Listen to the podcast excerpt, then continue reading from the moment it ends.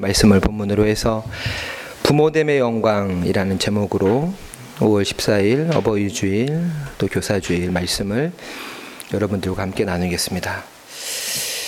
아, 아 폭풍 같은 한 주가 지나갔습니다. 아, 우리 국가적으로도 그렇지만 아, 저 개인적으로도 정말 폭풍 같은 한 주였습니다. 연휴 뒤에 맞이한 일상이어서 어, 더 힘들었을 뿐 아니라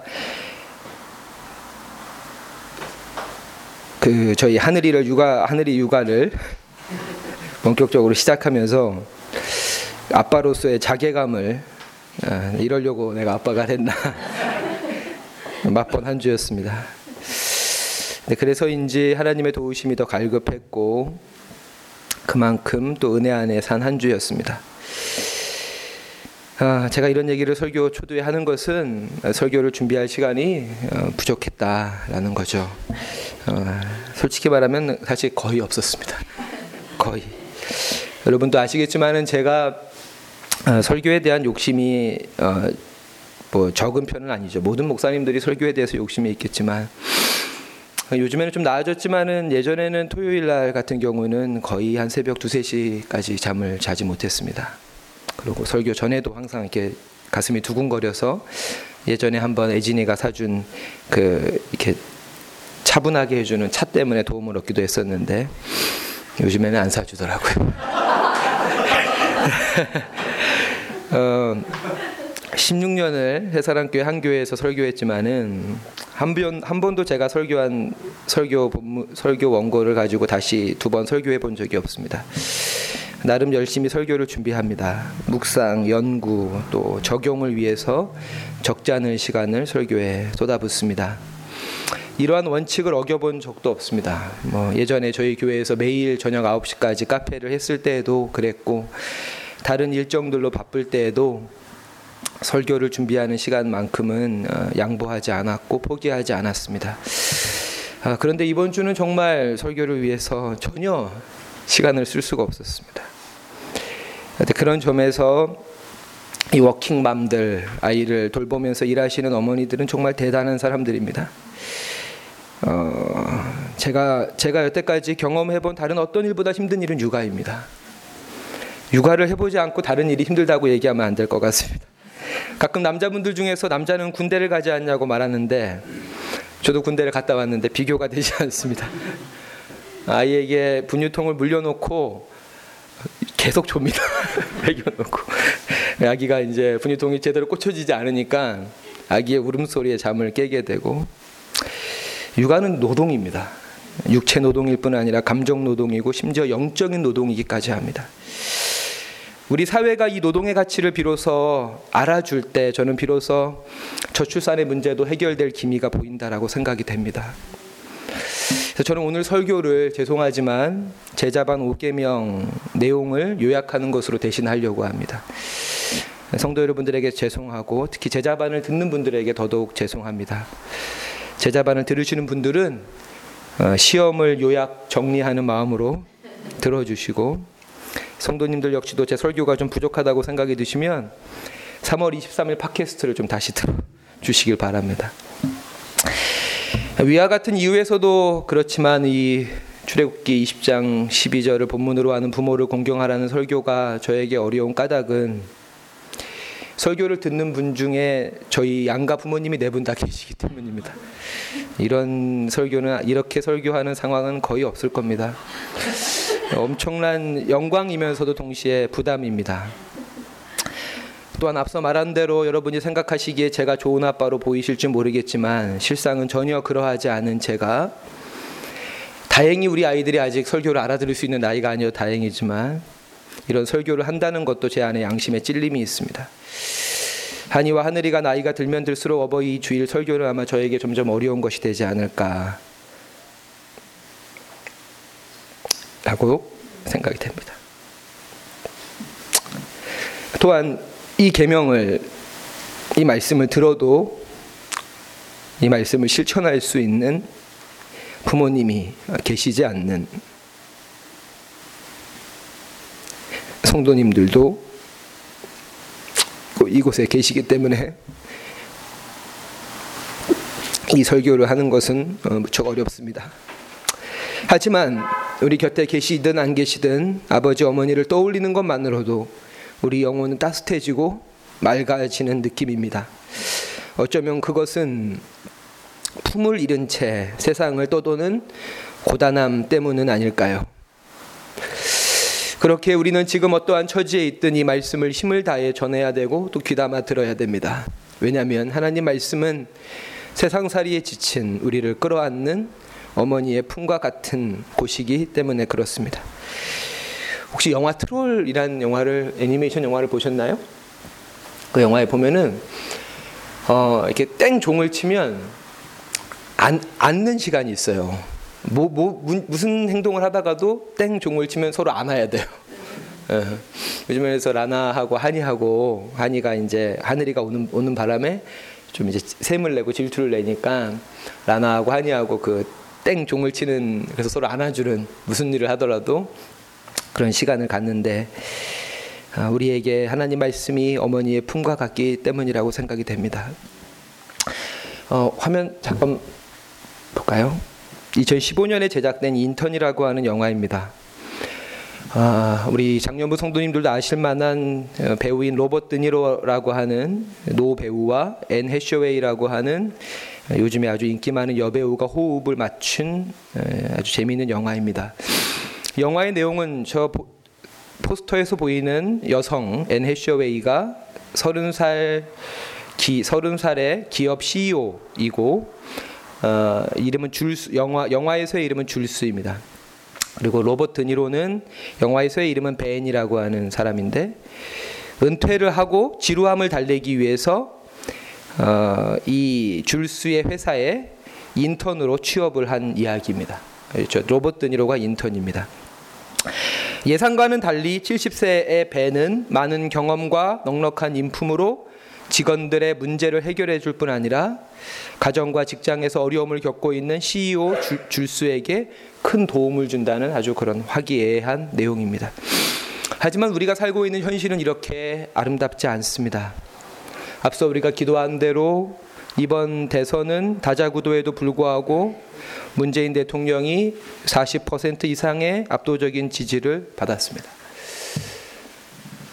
어, 제가 어저께 이제 주보를 지난 주보들을 이렇게 정리하면서 우리가 박근혜 최순실 국정농단을 위한 기도를 언제부터 했냐고 보니까 저는 개인적으로 10월 30일부터 한 줄 알았어요. 2016년 10월 30일. 왜냐하면 태블릿 PC 보도가 10월 26일 날 됐기 때문에 10월 30일부터 우리가 이 박근혜 최순실 국정농단을 위한 기도를 했겠구나. 근데 10월 23일부터 기도를 한 거예요.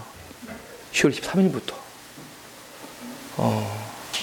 그리고 지난주까지 한 주도 빠짐없이 새로운 나라, 새로운 역사를 위해서 기도했고 다행히 이 기도 제목을 마무리할 수 있어서 6개월간의 긴 기도의 여정을 마무리할 수 있어서 어, 감사했습니다. 대구 경북을 제외하고는 심지어 경남에서도 홍준표 후보와 거의 근접한 지지를 받았습니다. 이처럼 지난 수십 년간의 한국 정치를 후진화시켰던 지역주의의 벽이 조금씩 허물어지고 있습니다. 하지만 새롭게 등장한 것이 세대 간의 갈등입니다. 60대 이상, 특히 70대 이상에서는 문재인 대통령이 안철수 후보보다 뒤지는 그런 지지를 받은 것을 볼 수가 있습니다. 세대 간의 갈등을 우리가 다른 말로 한다면 부모와 자녀 간의 갈등이라고 우리가 이야기할 수 있을 것입니다. 프로이드라고 하는 철학자는 이런 이야기를 합니다. 자기를 낳아준 이들을 미워하는 것은 당연하며 우리는 스스로 치료를 통해 자신의 창조주가 될 수 있다. 우리는 스스로 신이 되려고 갈망한다. 라고 이야기합니다. 부모를 미워하고 부모에게 무관심한 것은 당연한 것이고 우리는 스스로 의존적인 존재가 아니라 독립적인 존재가 되어야 되고 될 수 있다라고 프로이드는 우리들에게 이야기합니다. 이와 같은 철학적인 풍조가 급격히 확산되는 오늘날 10계명, 5계명은 우리들에게 적지 않은 도전이 될 수밖에 없습니다. 오늘날 이 시대에 가장 존경받는 신학자 중에 한 사람이 스테니 하워워스라고 하는 사람은 배꼽은 우리의 존재론적 근원을 드러내 주는 것이다 라고 이렇게 이야기합니다. 바로 이것이 십계명 5계명이 우리들에게 가르쳐 주고 있는 것이다. 십계명은 인간이란 어머니와 아버지 사이에서 태어난 존재라는 사실에 주목하면서 생명이 선물임을 전제로 하고 있다. 인간은 만들어지는 것이 아니라 태어나는 것이다. 라고 이렇게 이야기합니다. 우리가 지음받은 것은 독립적인 존재로 살기 위해서 지음받은 것이 아니라 서로에게 필요한 존재가 되기 위해서 지음받은 것입니다. 어머니의 자궁에서 영양을 공급받으며 태어나는 순간 우리는 모든 피조물 중에서 가장 의존적인 존재가 되어집니다. 할 수 있는 건 울음소리밖에 없습니다. 오랜 기간 동안 스스로 생존할 힘이 없는 우리가 부모에게 의지했던 것을 기억한다면 우리는 결코 우리의 생명이 독립된 소유가 아니라 누군가로부터 주어진 선물임을 깨닫지 않을 수 없습니다. 오계명은 우리라는 존재가 선물이라는 사실을 인식하며 살아야 한다고 명령하고 있습니다. 우리는 스스로 선택해서 존재하게 된 것이 아니라 누군가에 의해서 선물로 우리의 삶이 주어지게 된 것이라는 것이죠. 나의 있음은 부모님들의 계심을 통해서만 가능하게 된 것입니다. 따라서 부모님은 싫든 좋든 우리의 삶의 뿌리입니다. 우리는 가지일 뿐입니다. 뿌리 덕에 가지가 사는 것이지 가지 덕에 뿌리가 사는 것이 아닙니다. 우리가 부모님으로부터 받은 사랑 중에서 우리가 기억하는 것보다 기억하지 못하는 것이 훨씬 더 많이 있습니다. 아이를 키우면서 제가 늘 드는 생각입니다. 부모님으로부터 받은 사랑 중에 우리가 기억하는 것보다 기억하지 못하는 것이 훨씬 더 많이 있습니다.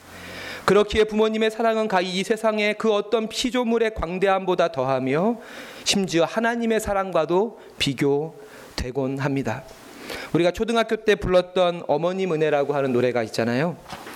높고 높은 하늘이라 말들아 하지만 나는 나는 높은 게 또 하나 있지.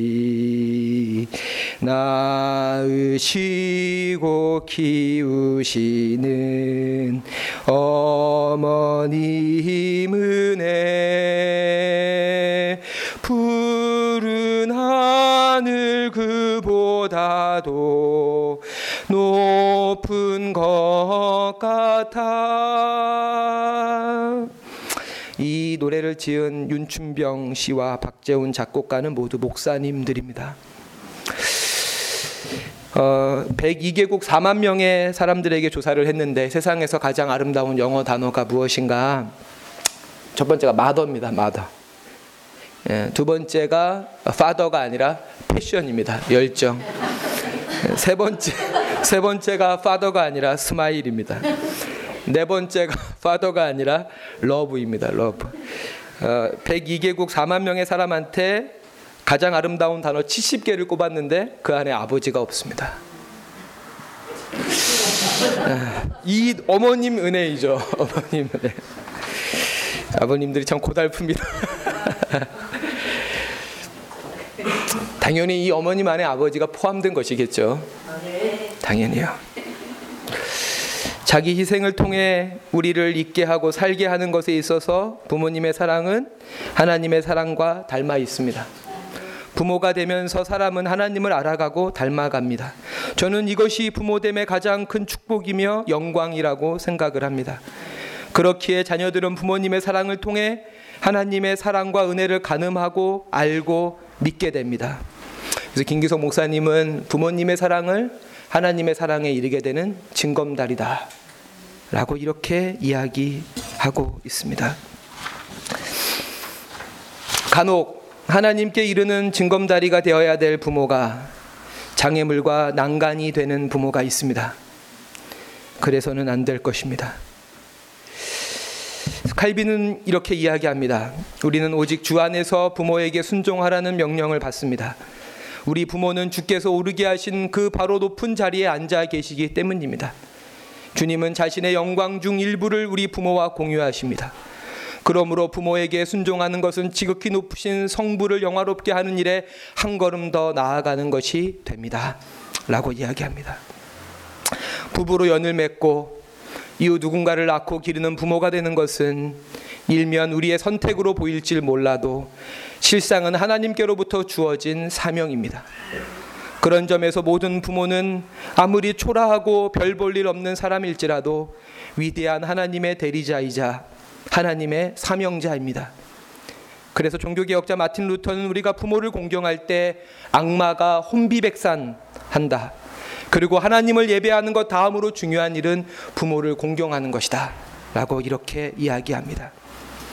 하지만 앞서 스테니 하우어스가 이야기한 대로 현대인들의 최고의 이상은 자유롭고 얽매이지 않으며 스스로 주권을 행사하며 선택권을 가진 개인이 되는 것이기에 이러한 현대성의 이상 속에서 인간이라고 하는 존재가 근원적으로 다른 무언가에 의존되어 있음을 전제로 하고 있는 오계명은 인간성을 저해하는 요소로 간주되고 있으며 이로 인해 부모 공경에 대한 무관심과 더 나아가 더 나아가 자녀를 낳지 않으려고 하는 세속적인 문화들이 점점 더 확산되어져 가고 있습니다. 제 한 몸 감당하기 힘든 세상이라는 구조적인 이유들이 물론 해소되어야 하겠지만 이와는 별개로 스스로 신이, 신이 되어 다른 누군가에게 의존되거나 다른 누군가가 나에게 의존되어지는 그런 삶을 살, 살지 않으려고 하는 인간의 이 세상의 풍조에 대해서는 우리가 굴복하지 말고 분연히 저항해야 할 것입니다. 우리가 아기였을 때 부모에게 절대적으로 의존된 존재, 존재였듯이 연로한 부모님 역시 그렇게 노화되어져 갑니다. 그리고 지금은 누군가의 부모로 또한 누군가의 자녀로 육아와 부모 공경 사이에 머물러 있는 우리들 역시도 예외 없이 그렇게 될 것입니다. 부모를 공경하라는 계명은 성인과 같이 스스로 독립되어 능동적으로 선택하는 존재로서의 삶만큼이나 유아나 노인과 같이 의존된 존재로서의 삶도 아름답다는 사실을 우리들에게 웅변해 줍니다.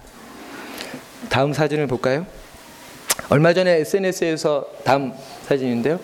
얼마 전에 SNS에서 본 사진인데요. 꽃으로 퉁칠 생각하지 마라. 우리 엄마. 아, 라는 글이었습니다. 뭐 용돈이나 큰 선물을 바라는 것이 아니겠죠. 우리가 아이를 키울 때처럼 연로한 부모님을 그처럼 모시고 돌보아야 합니다.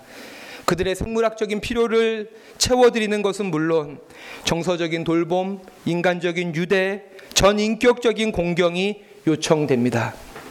절망을 피하는 길은 자신이 목적이 되는 것이 아니라 남에게 필요한 존재가 되는 것이란 말처럼 행복이란 자신이 남에게 필요한 존재가 되었다는 확신과 같은 것입니다. 바로 이것이 진정한 부모 공경이죠. 당신이 나에게 필요한 존재라는 사실을 끊임없이 인식시켜 드리는 것이죠. 용돈과 생물학적인 필요를 채워드리는 것으로 그치는 것이 아니라 우리가 어린아이를 돌보듯이 그들과 눈을 맞추고 그들과 대화하며 함께 울고 함께 웃고 손을 맞잡고 가슴을 끌어안고 피부를 부비는 그것이 진정 오늘 10계명, 5계명의 부모 공경이 우리들에게 말하고 있는 것은 아닐까요? 저는 마지막으로 이 10계명, 5계명과 신앙 공동체를 함께 생각해 보고자 합니다. 이 중에는 부모가 아닌 분들도 많이 있죠. 그리고 혹 이 중에는 독신이 은사인 분들도 있습니다. 부부로서 부모가 되는 것이 은사이듯이 저는 독신도 은사여야 한다고 생각을 합니다. 하나님의 사명이어야 합니다. 우리의 자유로운 삶을 위한 선택이 아니라 하나님의 사명으로서의 독신과 그리고 비혼이 돼야겠죠. 결혼 역시 마찬가지입니다. 결혼 역시 부부 관계의 화목함이 부부 관계의 목적이 아니라 하나님의 영광을 위하는 것이 부부 관계의 목적이 될때 비로소 부부 간의 사랑은 증진되고 관계는 더욱더 깊어지게 되는 것입니다. 예전에는 교회 목사를 아버지라고 불렀거든요. 파더라고 불렀습니다. 지금도 카톨릭은 신부님을 아버지라고 파더라고 영어로 번역하면 파더인데요. 아버지라고 불렀잖아요. 실제로 교회의 모든 성도들이 그 신부님이 낳은 자식이기 때문에 파더라고 부르는 것이 아니죠. 그들이 아버지로서의 영적인 모범을 보이고 있고 또 그들 공동체의 모습이 실제 가족과는 실제 가족과 비교해서 진배 없기 때문에 신부님을 아버지라 부르는 것일 거라고 생각이 됩니다. 그런 의미에서 교회에서의 부모는 생물학적이 아니라 세례를 통해서 나타나게 되는 것입니다. 우리는 가족이라는 제도를 참된 가족, 곧 교회를 통해서 볼 수 있어야 합니다. 하늘이를 수녀님들이 키워주셨잖아요. 6개월 동안 수녀님들이 하늘이의 엄마, 아빠가 되어주셨는데요. 아, 그래서인지 몰라도 저의 저희 부부의 우려와는 다르게 대단히 건강하고 또 정서적으로도 상당히 안정적입니다. 가끔 제 안에 있었던 선입견과 편견은 무엇이었냐면 신부님들과 수녀님들은 결혼을 하지 않고 자녀를 낳아보지 않았기 때문에 그들이 신부와 수녀로서 성당에서 신자들을 목양하는 데는 분명히 한계가 있을 것이다 라고 생각을 했습니다. 하지만 그렇지 않습니다. 세례를 통해 그리스도의 몸된 교회로 부름받은 이들은 서로에게 가족이 되어 자매 형제를 위해서 자신을 희생하며 가족 공동체의 생물학적인 가족을 넘어 가족의 정과 사랑을 느끼며 나눌 수 있습니다. 얼마 전에 한 목사님이 그 페이스북에 남긴 글 중에 성도 중에 한 분이 돌아가셔서 장례 예배를 드리는데 온 교우들이 함께 장례 예배에 참여했다. 근데 그 성도의 가족, 실제 가족보다 교우들이 더 많이 우는 거를 보고 가족들이 깜짝 놀랐다. 라고 하는 글을 페이스북에 남겼죠. 실제로 우리 중에 누군가 한 명이 돌아가셔서 장례를 치르게 된다면 먼 친척이 그 장례식에 참여하는 것보다 당장 지난주에 그분과 함께 예배드리고 함께 식사를 했던 우리들의 눈물이 더 크고 그 슬픔이 더 깊지 않겠습니까? 따라서 어린아이나 새로운 형제자매가 교회 공동체에서 세례, 세례를 받을 때 교회 전체가 세례받은 이의 믿음을 든든히 세워주며 그의 영적인, 육적인 것들을 책임진다는 의식을 공동체 앞에서 약속하고 선언하는 것입니다. 교회 모든 성도들은 친자식이 있건 없건 세례를 통해서 교회 공동체의 자녀들을 돌보라는 부름을 받는 것입니다. 세례를 받을 때 많은 이들이 생물학적인 가족의 범주와 한계를 넘어 가족이라고 불러도 손색 없을 만큼의 매우 관대하고 매우 진실한 단 하나의 가정인 교회로 입양되는 것입니다. 제가 음, 하늘이가 이제 저희 집에 오기 몇 주 전에 우리 성도님들한테 이렇게 카톡을 다 이렇게 어, 그 사진과 함께 드렸었는데요. 면회를 하고 그때 한 형제가 저한테 이런 카톡을 보냈습니다. 아, 네 그렇군요. 저희 교회 사람들 모두 하늘이에게 좋은 가족이 될 수 있었으면 좋겠네요. 라고 하는 카톡이었습니다. 그 전까지는 굉장히 두려웠습니다. 하늘이를 맞이한다는 게. 하늘이를 맞이하는 게 우리 부부만이 아니구나. 우리 교회 공동체 모두가 하늘이를 가족으로 맞이할 준비를 하고 있구나. 라고 하는 생각에 저의 두려움과 염려와 불안이 가져질 수 있었습니다. 하늘이가 토요일 날 집에 와서 주일, 월요일 이틀 동안 고재근 팀장님네 가족 이소 이담이 고재근 팀장님 그리고 김명희 성도님이 주일과 월요일 저희 가족과 하늘이 중간에서 경칩 같은 돌적이 같은 역할을 해 주었고 매 주일마다 하늘이를 환대해 주는 이영숙 어르신부터 우리 청년 어린이부의 누나 형들이 하늘이가 우리의 가족과 교회 공동체에 적응하는데 큰 힘이 되어 주었습니다. 대가족의 형태가 점점 사라지고 실제로 지금은 대한민국 가구 중에 1인 가구가 가장 많은 비중을 차지하고 있는 이런 시대에 여러 세대가 함께 신앙생활을 하는 교회 공동체의 역할은 5계명이 어떤 의미인가를 우리들에게 보여주는 굉장히 중요한 하나의 장이 된다라고 하는 것입니다. 가족이라는 울타리를 넘어 각 세대의 역할과 세대 간의 상호 관계의 모범을 이 교회와 그리스도인들이 세상을 향해 보여주어야 됩니다. 또한 부모와 자녀, 세대를 걸친 가족들이 한 교회를 다니는 것도 대단히 중요하다라고 생각이 됩니다. 한 교회에 다니며 사회 윤리와 도덕 그리고 역사 의식에 기초한 하나님을 향한 예배와 신앙을 배워야 합니다. 또한 신앙 공동체 안에서 목회자와 성도, 성도와 성도의 관계 역시 가족의 정서를 반영해야 됩니다. 목회자의 신앙과 인품은 부모 공경과 자녀, 자녀 양육에서의 생생한 본보기가 되어야 할 뿐 아니라 성도과의 관계는 성도와의 관계는 교부 시대 목회자를 아버지라고 서스름 없이 부를 만큼의 책임과 희생 그리고 헌신이 뒤따라야 합니다. 그리고 성도들 역시 신앙 공동체에서 배우고 실천하는 자녀, 자매, 형제에 대한 따스함과 배려, 경청과 사랑이 각 가정에서 부모와 자매 형제들에 대한 자신의 태도를 성찰하게 해야 되고 무너진 가정의 질서를 회복하게 해야 됩니다. 사랑하는 성도 여러분, 말씀을 마무리하겠습니다. 어, 오늘 5계명을 바울은 에베소서 6장 말씀에서 이렇게 조금 더 추가해서 우리들에게 이야기합니다. 자녀들아 주 안에서 너희 부모에게 순종하라 이것이 옳으니라 내 아버지와 어머니를 공경하라 이것이 약속이 있는 첫 계명이니 이로써 내가 잘되고 땅에서 장수하리라. 아멘.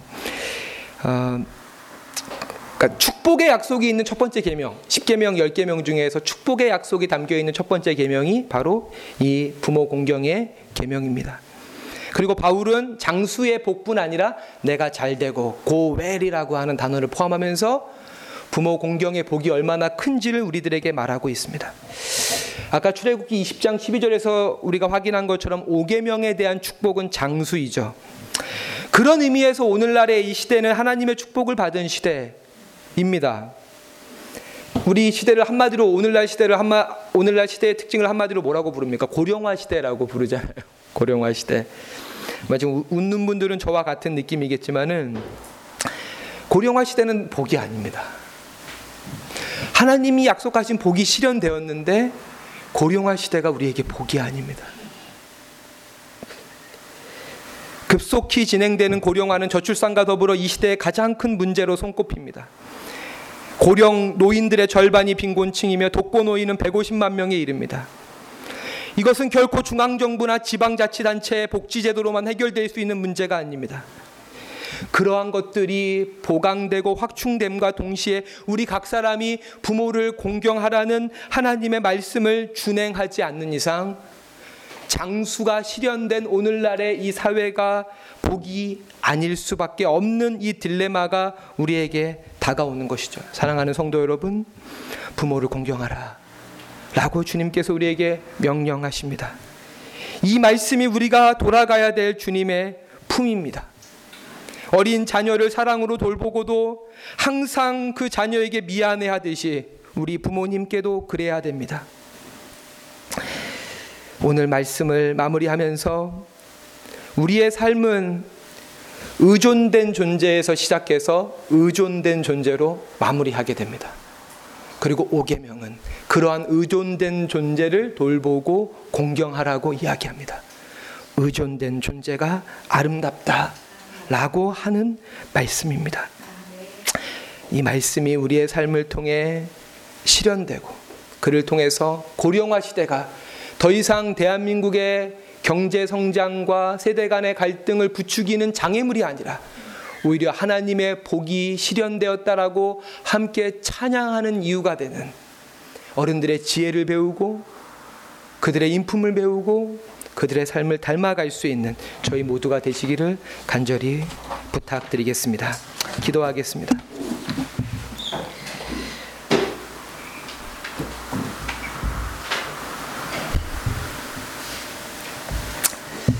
주님, 오늘 말씀을 통해 우리가 존재할 수 있음이 우리 스스로의 독립된 선택 때문이 아니라 누군가의 사랑과 희생으로 말미암아 주어진 선물임을 깨닫게 됩니다. 하나님 우리는 바로 그렇게 지음 받았습니다. 독립적으로 살기 위해 지음 받은 것이 아니라 서로에게 필요한 존재로 살아가기 위해서 지음 받았습니다. 부모를 공경하는 것은 어린아이를 돌보듯이 우리에게 가장 큰 기쁨이요 가장 큰 영광임을 깨닫게 하여 주옵소서. 부모님의 영광을 부모됨을 영광스럽게 하는 자녀들이 되게 하시고 그 모습을 자녀들에게 보여주는 또한 부모가 되게 하여 주옵소서. 감사드리며 예수님의 이름으로 기도합니다. 아멘. 아멘.